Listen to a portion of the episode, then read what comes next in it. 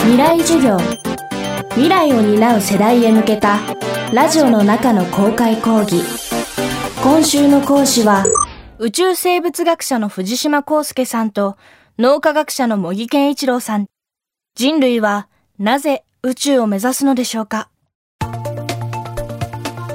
？FM フェスティバル2019未来授業。令和時代のムーンショット。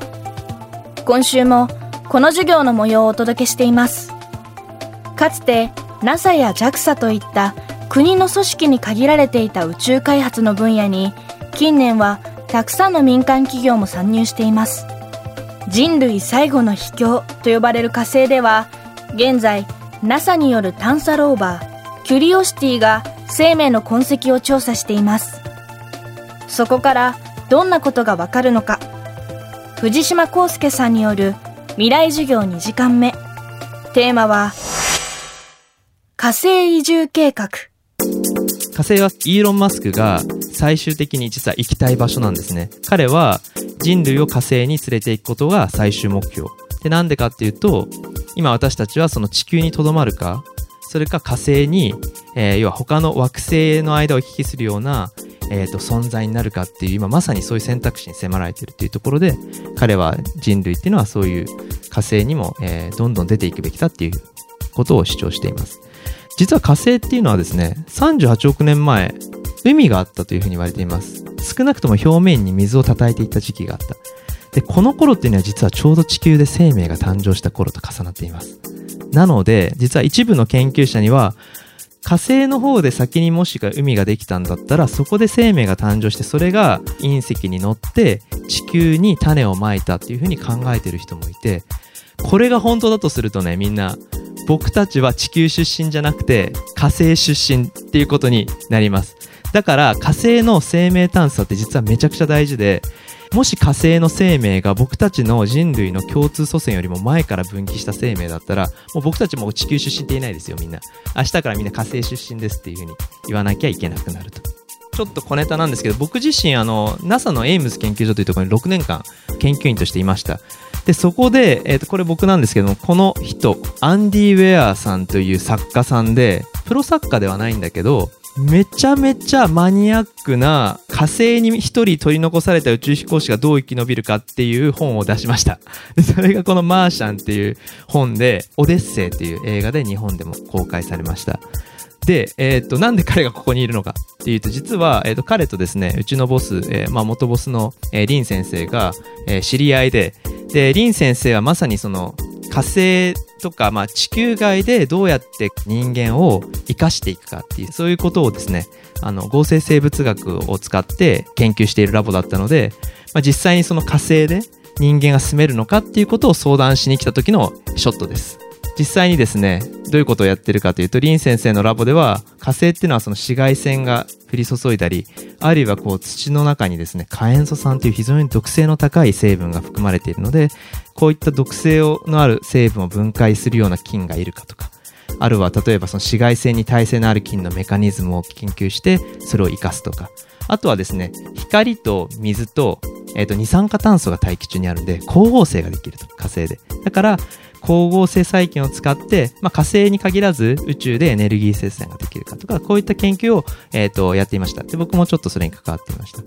ということで、まあ、今のは火星の生命探査の話をちょっとしたんですけれども、生命探査はやりたい。と同時に、でも、そうやって人類を、将来的にここに移住させるっていうことを考えてる人たちもいるというところで、これ実はね、釣り合わないんですね。生命探査ってその生命の痕跡探すんで、人間とかその生物が行っちゃうと、まあ、要は火星を汚染しちゃう可能性があるんで生命の痕跡が消されちゃうかもしれないということで非常に今難しい選択は迫られています現在の火星っていうのは表面も水がなくてですねカラッカラの状態になってるわけなんですけれども、まあ、ここで生きれるのかという話になるわけで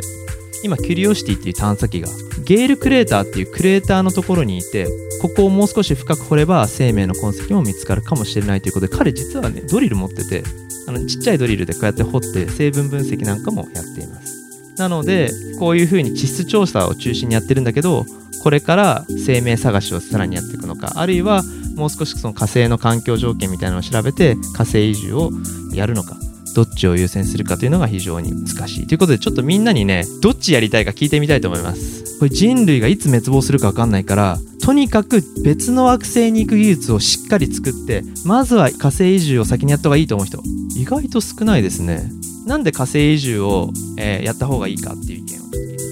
なんかもうワクワクしませんか？なんか。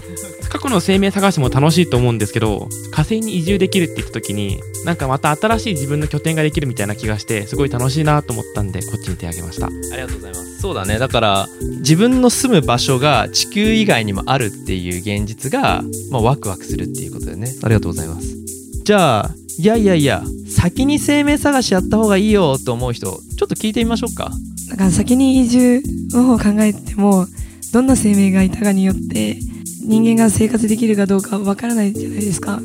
だから先に生命探しして後からあこんな生命がいるから人間は生活しない方がいいかなって考えたり逆にこんな生命がいるからむしろ地球で生活するよりは火星で生活した方がいいとかそういうふうに考えた方がいいかなって思いました。火星生命の人権人権っていうかその火星権をどうするかってことですね。だからその僕たちが勝手に他の惑星に行ってもしその惑星に生命が住んでた場合にそこの環境を勝手にどんどん変えちゃっていいんですかっていうことだよね。だから今言ってくれた意見っていうのはそこの生命がもしいたらその生命も住みやすくそれを理解した上で自分たちも住んでいけるような共生をちょっと考えてるような意見だったと思います。今のはすごく面白い意見だったと思います。ありがとうございます。今週の講師は宇宙生物学者の藤島康介さん。今日のテーマは火星移住計画でした。FM フェスティバル2019未来授業令和時代のムーンショット。特別公開授業の模様は現在ビデオポッドキャストでも配信しています。詳しくは未来授業2019で検索してください。